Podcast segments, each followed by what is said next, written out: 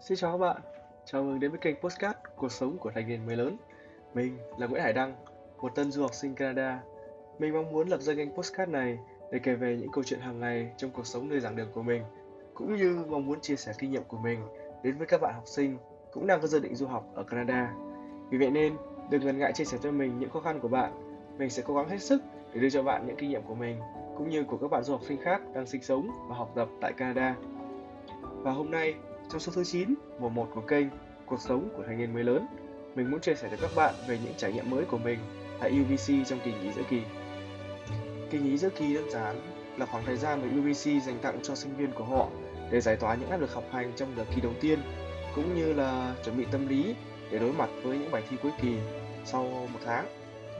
Nghe theo kinh nghiệm của một số anh chị ờ, đi trước rằng nếu như mà xuyên suốt kỳ nghỉ giữa kỳ ấy mà mình chỉ tập trung vào việc nghỉ ngơi mà không thực sự hoàn thành được việc gì, hay là quá đề cao về học tập để tạo lợi thế trong công việc học tập, thì cuối cùng, thứ mà mình nhận lại chỉ là sự dối bời và áp lực vô tận mà thôi.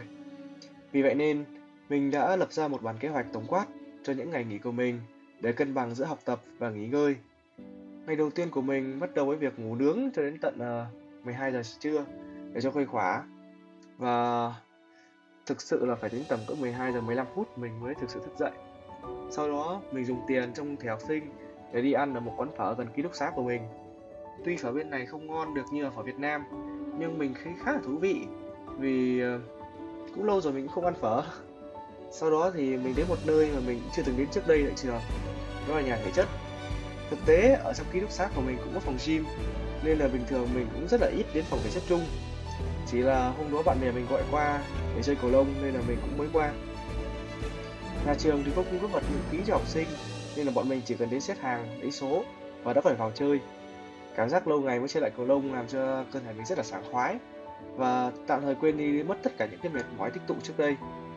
Chơi xong thì chúng mình lại rủ nhau đi ăn kem rồi mới về nhà để ăn cơm tối. Um, tưởng được về phòng rồi thì cả lũ đã quyết định đến tòa Harry Angus là cái tòa mà mình hay học để chơi bia và bóng bàn. Hai môn này thì mình đều từng chơi qua rồi cộng thêm với cả may mắn, nên là mình thắng liên tiếp.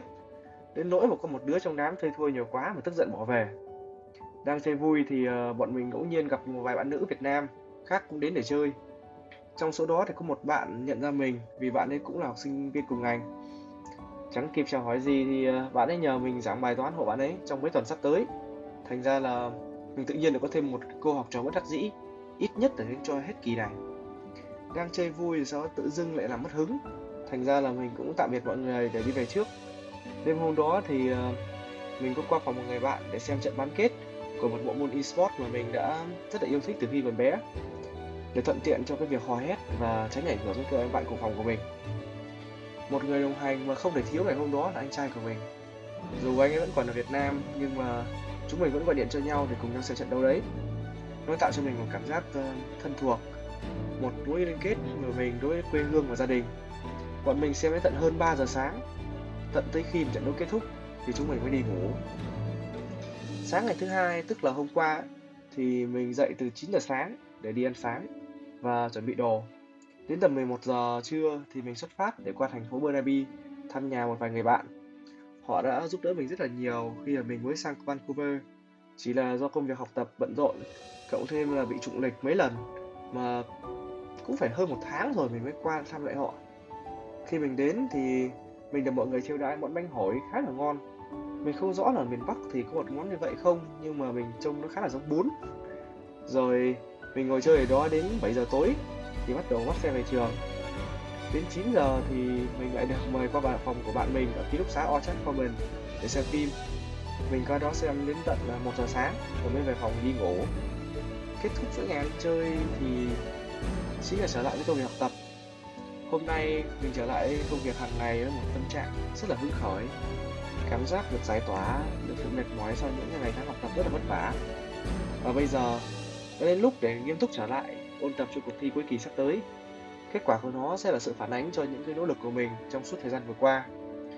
Và vừa rồi chính là tất cả những điều mình muốn chia sẻ trong tập ngày hôm nay. Cảm ơn các bạn thính giả đã lắng nghe.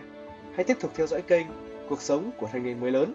Và đừng quên chia sẻ postcard này với những người bạn của bạn nếu họ cũng chuẩn bị bước vào hành trình đại học của họ tại UBC. Hẹn gặp lại trong các tập podcast tiếp theo.